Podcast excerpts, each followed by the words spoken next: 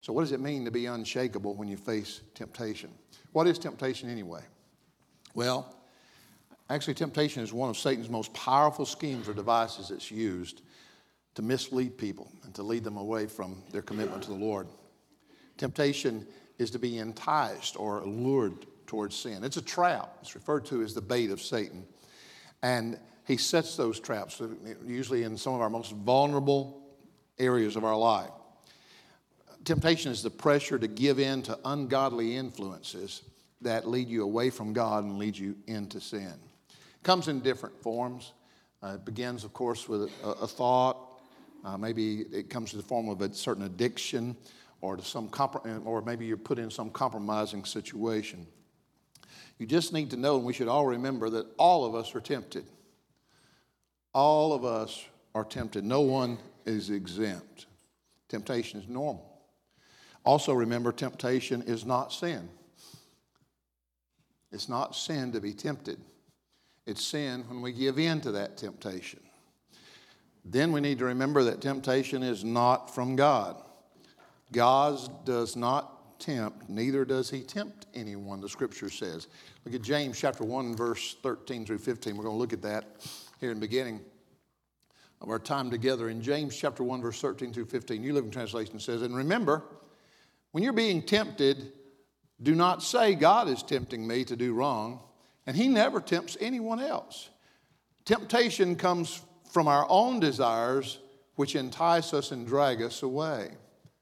Verse 15 These desires give birth to sinful actions, and when sin is allowed to grow, it gives birth to death. So it starts off maybe with a thought. It starts off with something that's put before us, and we begin to dwell on it. It begins to lure us in that direction. We begin to give into it, and then it produces certain things in our life. The message, paraphrase, puts it this way Lust gets pregnant and has a baby, sin. Sin grows up to adulthood and becomes a real killer.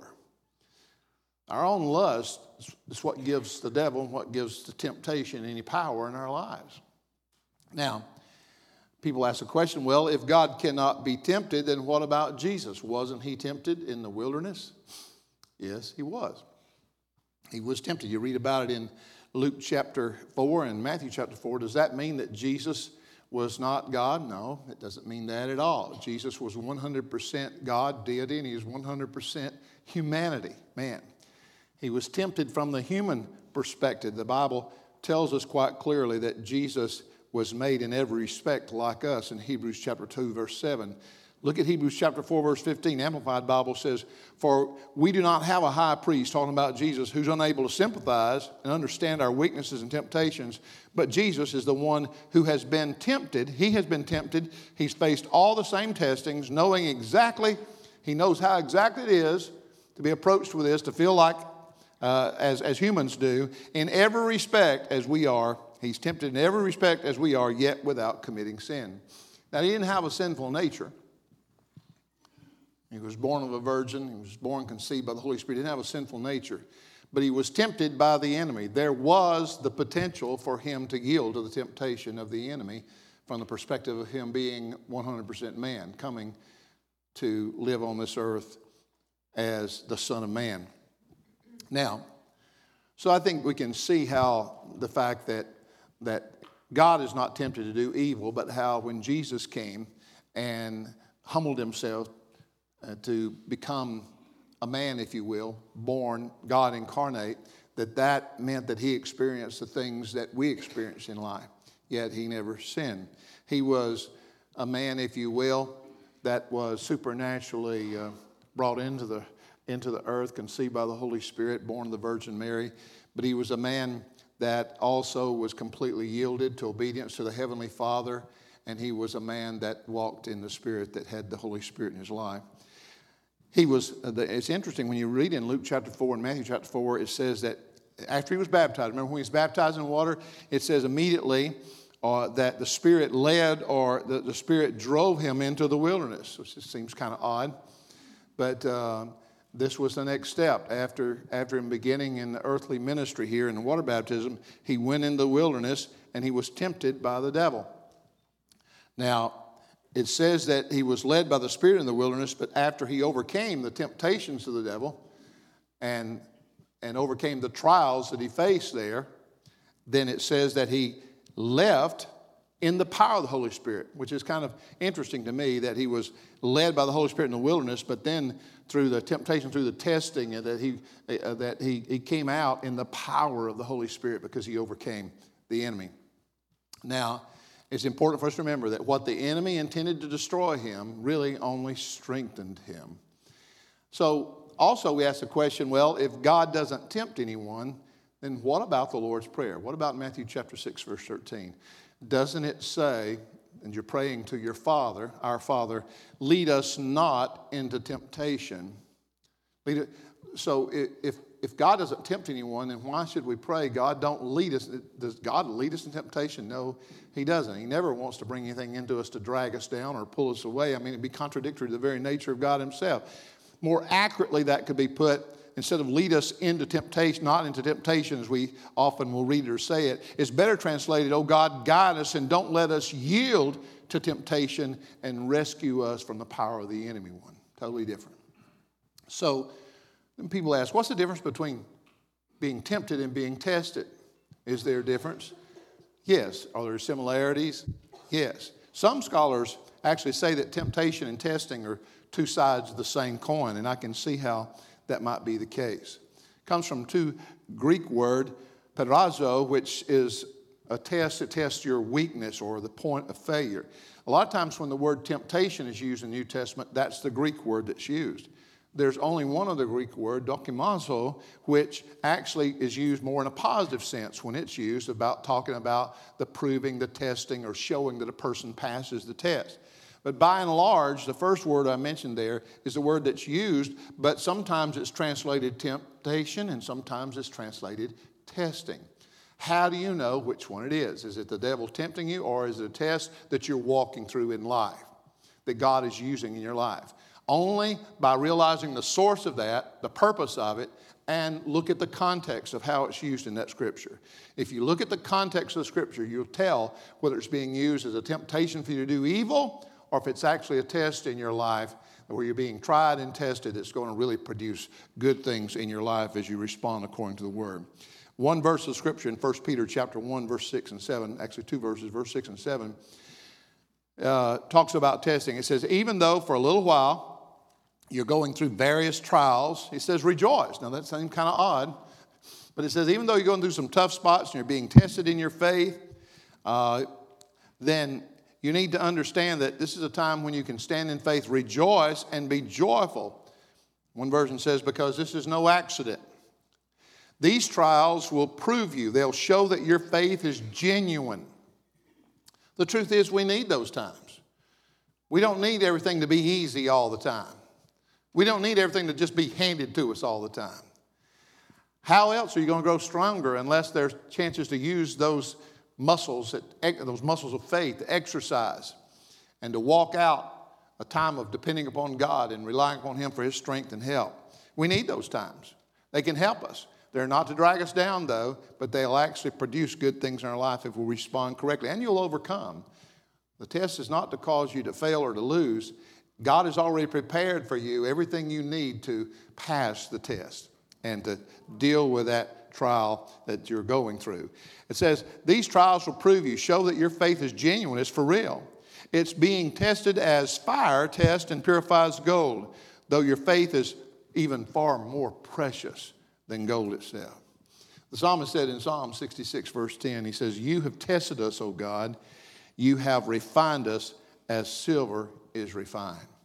So these seasons of testing and times maybe when you're facing some obstacles in your life and you don't have all the answers, and it seems like things are going in the wrong direction, are real opportunities for you to rely on the faithfulness of God and allow Him to show Himself, to prove Himself, and see that He's already given you everything that you need to walk through that victoriously. And not only will you walk through it victoriously, but you'll actually be more capable and stronger in your faith after you go through that. Now, don't get the wrong idea. Don't get the idea that God puts sickness on people in order to, to try them or test them. That's not true. God doesn't put sickness on people.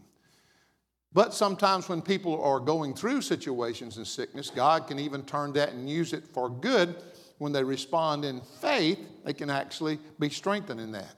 But God doesn't put sickness on people, nor does He try to drag people down or destroy them. Uh, that's not His purpose for the followers, for, for those who know Jesus, for those who are part of the new covenant. Uh, so it's important for us, to, some people get the idea that, well, you know, I'm going through this ill sickness and this attack of the enemy, and it's just God testing me. No, it's an attack of the enemy, it's temptation. Can it, is it a test for you? Yes, it is. But what happens is, is when the devil comes against you with these things, God actually can, uh, God actually can, can move in and uh, take that situation. He can, he can actually hijack that and repurpose what the devil's using. He can hijack that and repurpose it. And then when you respond in obedience and respond to what his word says, it'll bring about growth and you'll pass the test in that situation. So you can see how it can be overlapping.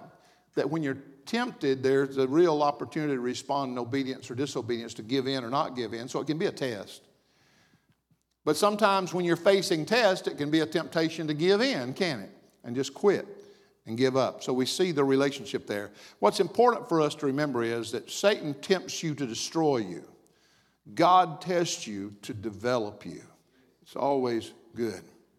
I remember the story of a woman who she uh, purchased a very expensive dress, much cost much more than, than she could ever afford. Well, she got home and she told her husband about it, and he said, How, how, how could you do that? She said, You know, I, I don't know. I, you see, I was standing in front of the store and I was looking at that dress. And then I found myself trying it on. It was like the devil said, You look really great in that. You should buy it.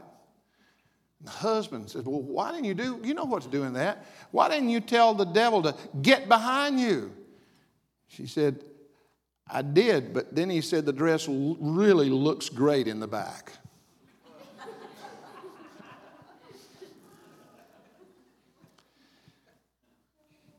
we're drawn into situations, we're taken into these traps, these situations to where uh, we succumb to situations uh, that, that brings about failure in our lives, causes us to yield to the will of the enemy instead of God. Uh, I think this is pretty well explained in uh, 1 John chapter 2, and I want to look particularly at verse 16.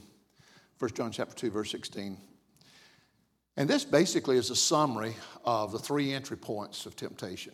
There's three primary entry points or categories of temptation, okay? Three entry points or categories of temptation, of how God, how, how the enemy baits us. And notice how it says in 1 John chapter 2, verse 16, it says, for all that's in the world, that's talking about the world system, that's talking about anything contrary to the kingdom of God, God's purposes. For all that's in the world, the lust of the flesh, the lust of the eyes, and the pride of life is not of the Father, but is of the world. And it goes on, verse 17 says, And the world is passing away, and the lust of it, but he who does the will of God abides forever. Thank God for that. But notice it names three things. What are they? It, before that, it says, don't love the world and don't love the things of the world. Don't be drawn into those things that are trying to pull you away from your faith and desire to live for God. It says, then it says, you know, for it, when you look at the world system, here's what you see these three entry points and to give in to temptation. Number one, there's the lust of the flesh, there's the lust of the eyes, and there's the pride of life. Well, Interesting, you can trace this all the way back to the book of Genesis and when Eve was tempted. When you look at when the serpent, when the enemy came to Eve, he tempted her with the lust of the flesh. The scripture says in Genesis there that when the woman saw that the tree, get this, that the tree was good for food, it was appealing to her fleshly appetite. Taste of this. This is something that you want.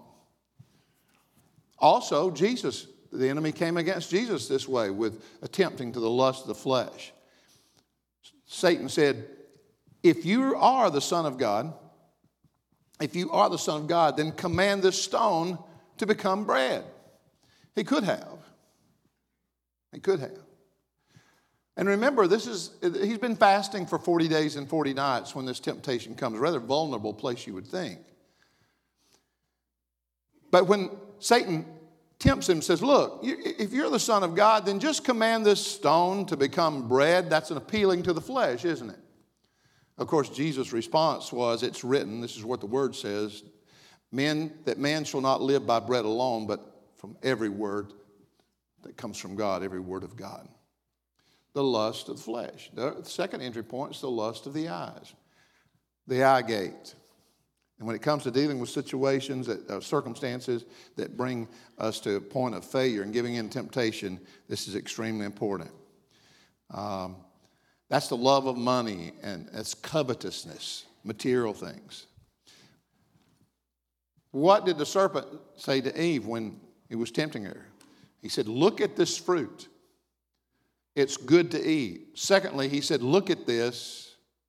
Look at this. And it says that when she did, it was delightful to look at or to gaze at. She looked at it. She said, It's good. You set your eyes on something, you're probably going to go in that direction. Jesus, in responding to the lust of the eyes, Satan showed Jesus all the kingdoms of the world. He said, Look at this. Here's all the kingdoms of the world, and they can be yours. Just bow down to me. But Jesus' response was, Get behind me, Satan, for it is written, You shall worship the Lord your God. You see, there's a danger of people, even Christians, that get subtly give in to the influence of uh, and the uh, and the exposure to media and TV, the internet, books, so forth. Be careful what you put your eyes on. Then there is the pride of life, the third entry point. That's the desire for glory. That's about me. That's, about, that's all about ego. How many of you know that it's the ego that, that drags a lot of people down? And how was Eve exposed to this temptation? The Bible says in Genesis 3 6, it says it was a tree that was to be desired because it would make one wise. That was her ego. It was appealing. Look, this will make you wise. This will make you wise like God. Jesus when he was tempted with the pride of life. The devil tempted him by urging him to throw himself off the pinnacle of the temple because he said, Look, look, look, look who you are. If you're the Son of God, then just jump off. For the scripture says, the devil always twists scripture in its meaning. The scripture says, He will order the angels to protect you and guard you. They'll lift you up on their hands so that you do not, that you don't strike your foot against any stone. It, I mean, it made sense in some ways. Look, look, you're, if you are who you say you are, then do this. After all, look, you are the Son of God, aren't you? Well, what was his response? His response was, It is also written, quoting the scripture again, it is also written, You shall not tempt or test the Lord your God to try to prove himself to you.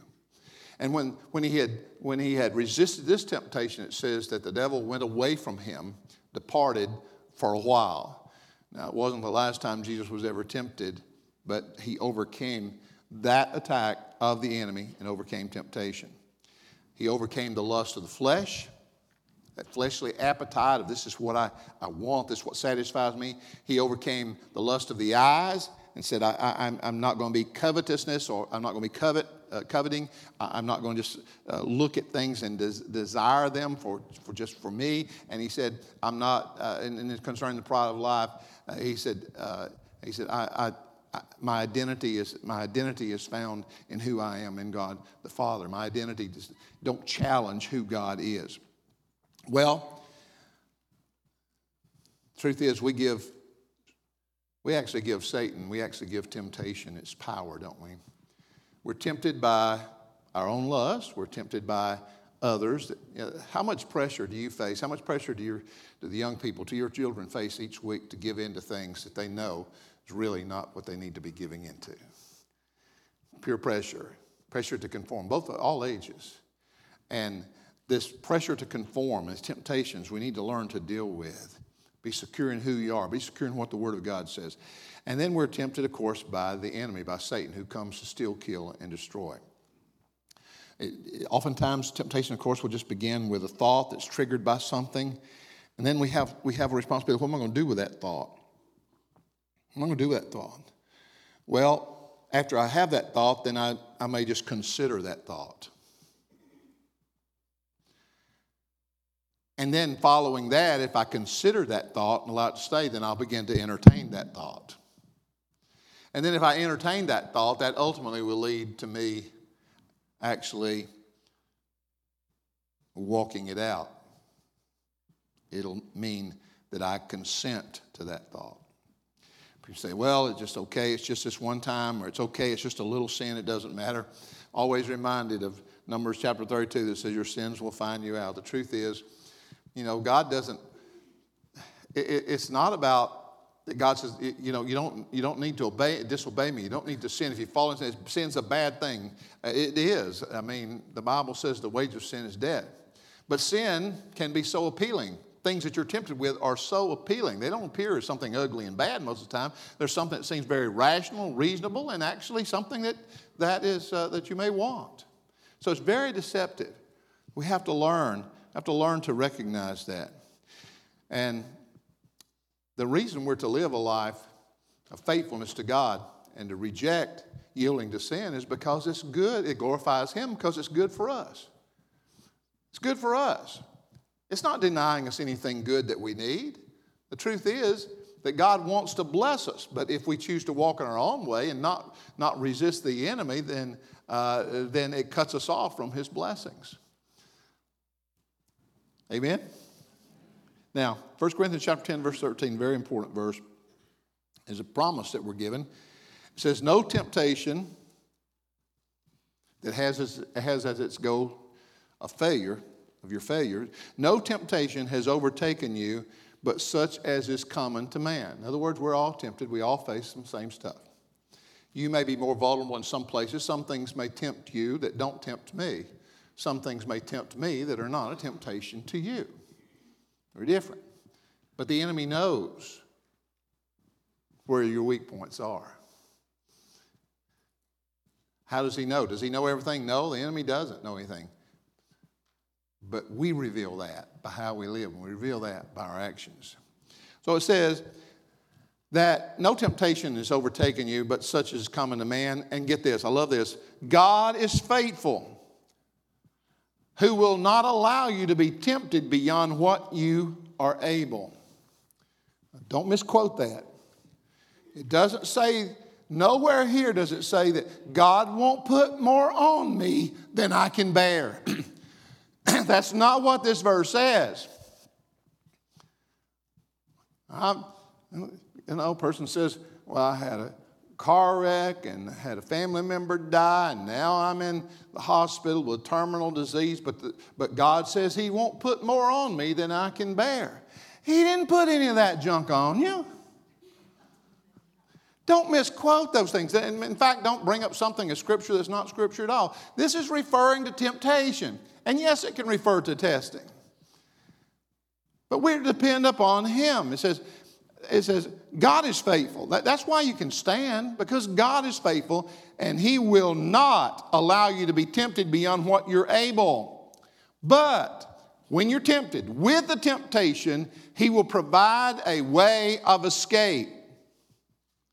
With the temptation, He's going to provide you a way of escape also so that you may, so that you will be able to endure it. When Satan tempts you to sin, God always provides a way of escape.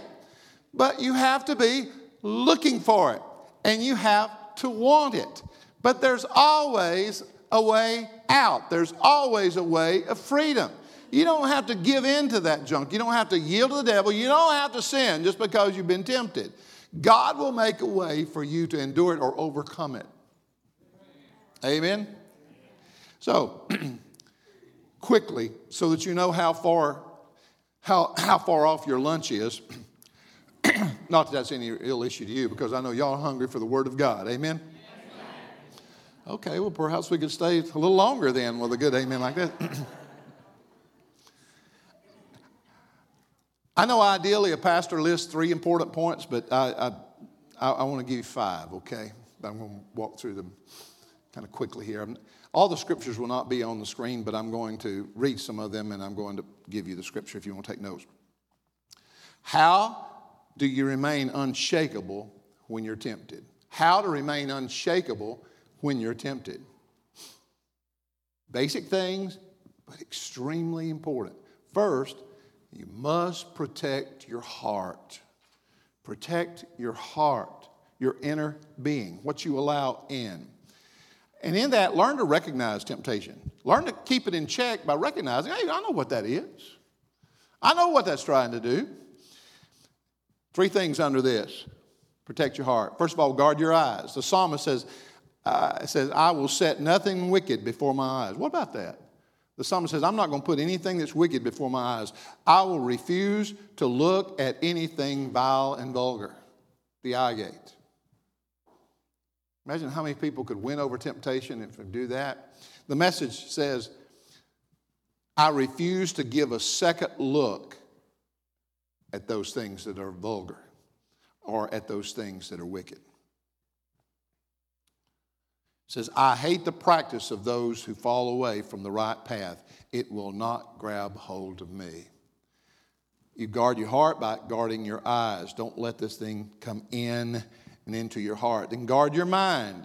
2 Corinthians 10 5 says that we're supposed to take every thought captive and bring it into obedience to the Word of God, obedience to Christ.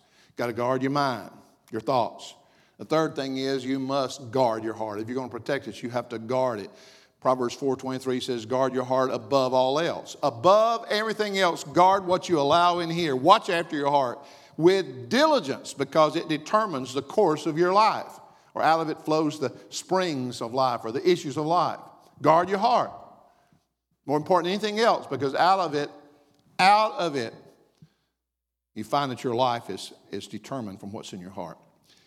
First, protect your heart. Number two, store the word in your heart. Store the word within. Or we could say, hide the word of God, as a psalmist said. Psalm 119, verse 11 says, I have hidden or stored or treasured your word in my heart that I might not sin against you. The reason some people are not able to stand up against temptation and they succumb or yield to it is because they don't have any reservoir of the truth of God's word in, in within them. See, they don't have anything to stand on. Jesus, when, he, when the enemy came uh, against Jesus in the wilderness to tempt him, then what was his response? It was always prefaced with the word, It is written. And if when the enemy tries to come against you, you've got the word stored down on the inside, then what happens? You've got it in here and you can just bring it up and you can say, Well, here's what the word says, devil. Here's what the Bible says, and you can do exactly the same thing. It is written, and you overcome by the power of the Word. Extremely important. The psalmist, I've hidden, stored, treasured the Word in my heart. Why? That I might not sin against you. How do we overcome the world according to 1 John 5? We overcome the world by our faith. And how is faith developed in us? As we get the Word inside of us and exercise it. So very important.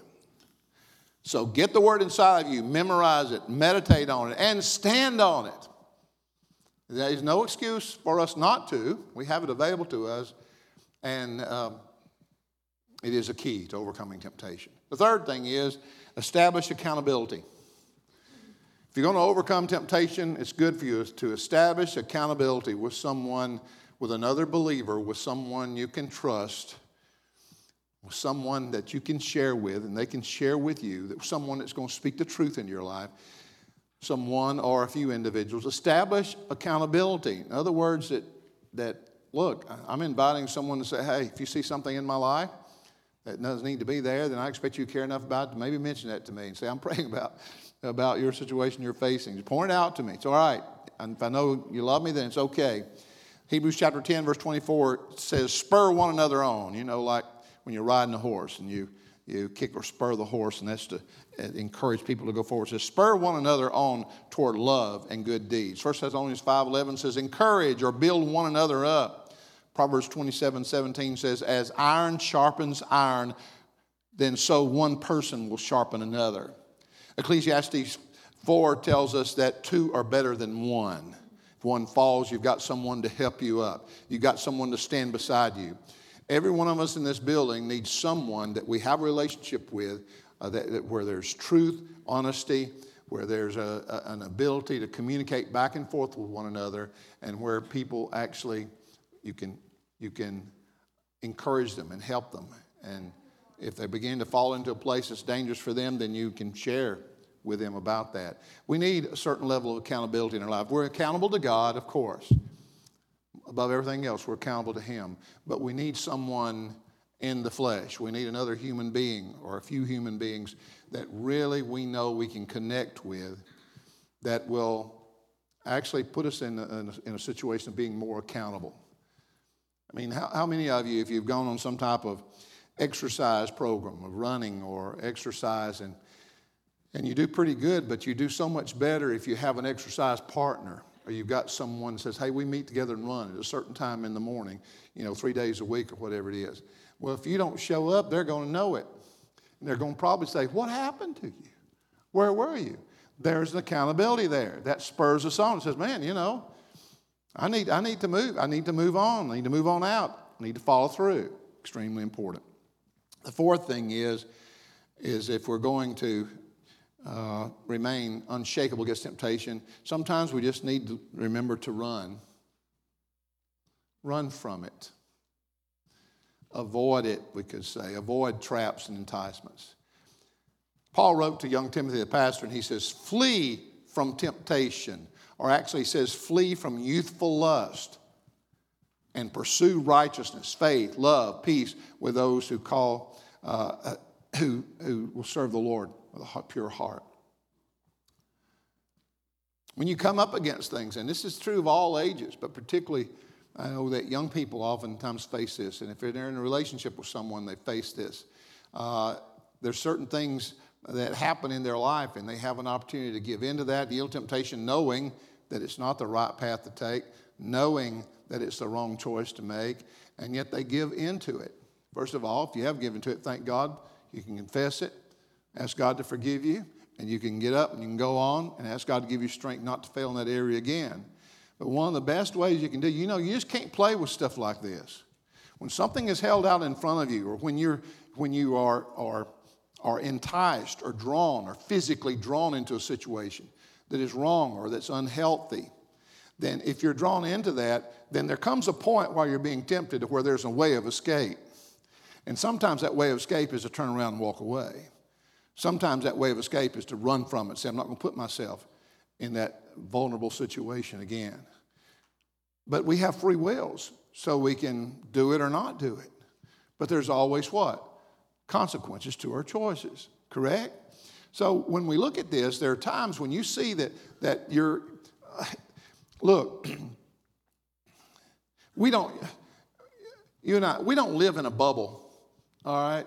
We're exposed to things every day, every one of us here. Some of us may be in situations where it's a little bit more of a of a sheltered environment. But we all live in the world. And Jesus said, Look, you're in the world. You're, you're in it, but you're not of it. In other words, it's different. It's different for the believer, to follow Christ, than from the world system and the way they live. All too often, uh, and unfortunately, in much of the church today, that line that distinguishes follower from those who are not followers of Christ has become uh, almost indistinguishable and has kind of disappeared and where you can't tell the difference between the choices of a believer and the choices of an unbeliever. Uh, there should be a difference. Ours lines up with the Word. We're not better than they are, but our lifestyle is supposed to be different. Our values are supposed to be different. How we treat others is supposed to be different. How we deal with our, our finances, money is supposed to be different. How we deal with our employer, employees supposed to be different. How, how we are at home with our, with our spouse, with our children is supposed to be different. We, we, we are, we are to, to, to be at a level where we want to honor Him with everything that's in our life. In order to do that, when you're faced with these situations, sometimes you just have to make up your mind, I'm going to get out of that situation. Don't put yourself in a vulnerable uh, situation. Uh, there are certain danger points. I've talked with people before that the, the real temptation in their area of failure was alcoholism. And they would, they would have a problem drinking and, and, and to the point of being alcoholic, and they would have a genuine conversion experience, born again, For some of them that I've known, the moment they're born again, they had no desire or taste for alcohol from that day forward. Man, that's always, that's always good when that happens. Makes it a lot easier. But for many of them, the desire, the, the lust of the flesh is still there. So, the smart thing for them to do is to stay away from the bars. Okay? I mean, some of this stuff is just duh. I mean, they're just setting themselves up. And many times people are setting themselves sexually, temptations, as far as other addictions, they set themselves up because they put themselves in these situations where they are vulnerable and where it's dangerous. you remember David had a problem with his eyes and temptation when he looked down and saw Bathsheba taking a bath. He was supposed to be busy doing something else. It's a problem when we got too much time on our hands. As a king, he was walking along the top, and you know, the, the flat structure of buildings. He was walking along the top of the palace area, if you will. And he walked over, and I don't know where someone told him that's what's happening, or if it was just an accident. But one day when he's walking, he looked down, and there was a beautiful woman. A beautiful woman that was taking a bath, if you will. He looked down and saw a beautiful woman. Well, now, he had an opportunity. I mean, he may not have been able to help the fact he looked down. But then he had to make a choice what I'm going to do with that. And what happened was he, he got, first of all, he got too close to the edge of the building because he had to be up to the edge of the building to be able to see her. If you walk too close to the edge instead of getting in to a deeper place with God, into a place of deeper commitment, strong commitment, you're going to always walk in this peripheral area to where you're always being bombarded and you have a tendency to want to give in to those things. He gave into it and it caused a lot of, a lot of problems death, pain, all sorts of horrible situations. But he gave in to that. The first thing he should have done is once he saw that was to go back downstairs or to go inside or to walk away and don't put yourself back into that situation again. But that's the way temptation works. I'm sure he got it on his mind. There's probably nothing else that he thought about until he succumbed, gave in to it. Maybe someone has a friend, I'll put quote unquote a friend, or someone in their life that that's causing them to stumble, that's pulling you away from your faith, that's causing you to compromise on some things? If so, lovingly, not pridefully, turn away. Find another friend or friends. Still love them or care about them, but you cannot continue in those dangerous relationships. How many people over the years who wanted to live for the Lord, it seemed, and who made some type of profession of faith. And we worked with them, we talked with them, we spent time with them. But they were in a certain area where they were running with a certain crowd that were involved in doing certain things. And you kept saying, Look, you care about those people and pray for them. But in the meantime, too, you get stronger and more established. You need to separate yourself from them and you need to spend your time with people that can help you grow and help you develop in your faith. And then there may be a time when you can really come back and sow in their lives. But you're still at a point right now to where when you're brought back into that congregation, if you will, or the company of those people, they drag you down rather than you lift them up. I'm not saying that it always has to be that way. I'm just saying that's the way it normally is. And everybody say, number five. The final thing is pretty simple. Of course, uh, I mean, of course, we know that we're to protect our hearts and store the Word God in our lives. We're to establish accountability in our lives. We're supposed to run away from the traps that are set before us. But finally, we just need to learn to effectively resist the devil when he comes against you. You have an enemy, your adversary, the scripture says, who's against you. Now, a lot of times people give the devil more credit than he should have. Anybody old enough to remember Flip Wilson? Anybody in the house old enough to remember Flip Wilson? Thank God there's a half a dozen of you. Flip Wilson was a, was a funny, funny guy, comedian. And when he would get called on the carpet about something or you point out he did something wrong, he would always say, The devil made me do it. The devil made me do it. That's a cop out for some people. The devil can't make you do anything that you don't allow him to do in your life. Can't make you. He's been defeated because of the cross and resurrection. He can't make you, but he can sure set you up and give you the opportunity to and set the bait for you. And those of you that fishermen, you know that some bait work better for some fish, other bait work better for other fish. And he likes to set the bait for you. He finds out what that bait is for you, casts the line, sets the bait for you, and then he's ready to do this. And we need to understand that He is your adversary that wants to pull you away from things that are good, the things that are God, the things that are blessing, and He wants to pull you into things that will kill, will steal, will destroy, will hurt your life. So it's important for us to learn that we have the power to resist the devil. All right? Sometimes we're just tempted because of people tempting us. We tempt ourselves because of our own stupid stuff we do and think about. But sometimes the, the arch enemy Satan himself, and he's ultimately the source of all of it anyway, but he comes against us. Evil comes against us. He is our adversary. And James chapter 4, verse 7, remember, it's actually, it's actually a two-part verse. Sometimes we leave out the first part. The first part's very important. The first part of James chapter 4, verse 7 says, Submit, surrender, give yourselves to submit yourselves to God. That means submit, submit to the authority of God, okay? Submit yourselves to God. Here's the second thing resist the devil. Submit to God. God, you're in charge here. I'm going to look your word, your authority here. Resist or stand against the devil, knowing that, that you've overcome because of what Jesus has done, and you've overcome because of your faith that Jesus came to display or show how the devil was defeated.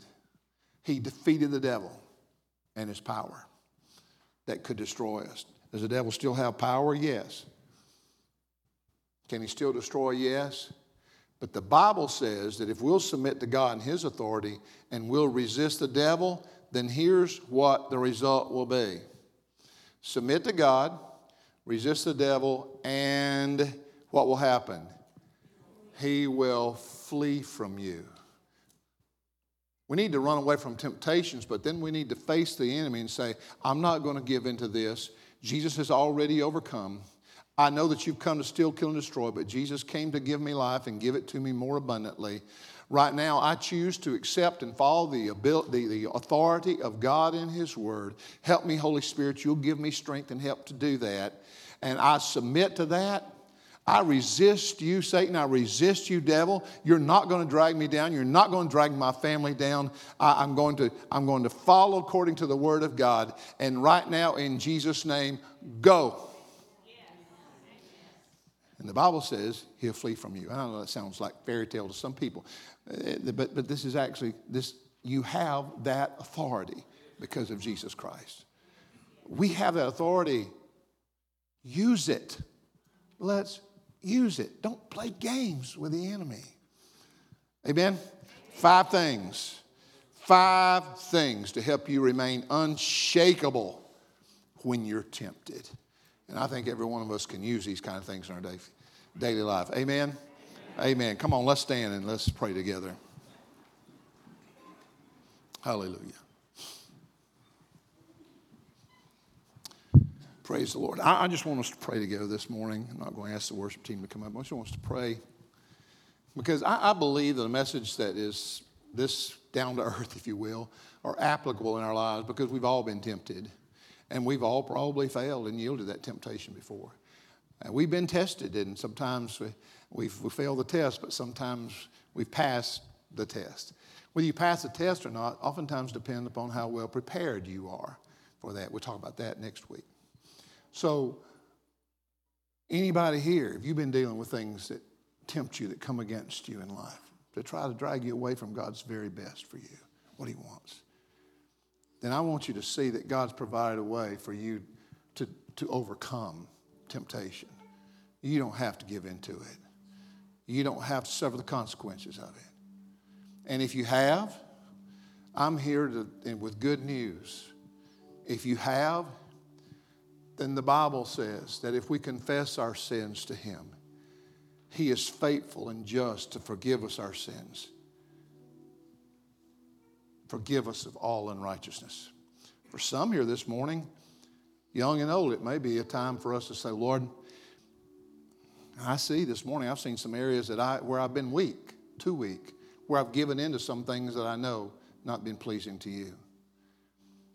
If that's you, here's all you have to do from your heart Lord, I have failed in these areas. I've given in to some of these things, some of these temptations in my life. I've allowed them to take root in my life in some areas. Lord, forgive me. I repent. Forgive me. Give me a brand new beginning this morning. And help me to get the word inside of me. And help me, Holy Spirit, to have the strength that I need to stand against this temptation and to look for a way of escape when it comes against me and know that you always provide it. And Lord, for those who have other needs in their life, for those that are facing things in their life, sicknesses, family issues, problems, decisions they need to make, Holy Spirit, show them what they need to do. Give them wisdom. Give them wisdom. And help us all when these things, Lord, when we face these things, just simply say, Lord, I just turn this over to you. I look to you for your word. I look to you, Holy Spirit, to show me because I know you've promised me that I overcome, that I'm not shaken by these things, that the victory is already mine, and that's what I choose to walk in right now. In Jesus' name. Amen. Amen. I pray you just take that, meditate on that, keep that inside of you, things we talked about this morning, and we'll take another step into some important things about, about uh, being unshakable when you stand up against some bad situations in your life. We'll pick up on that and see some amazing stories in the Bible about that next week, the Lord willing.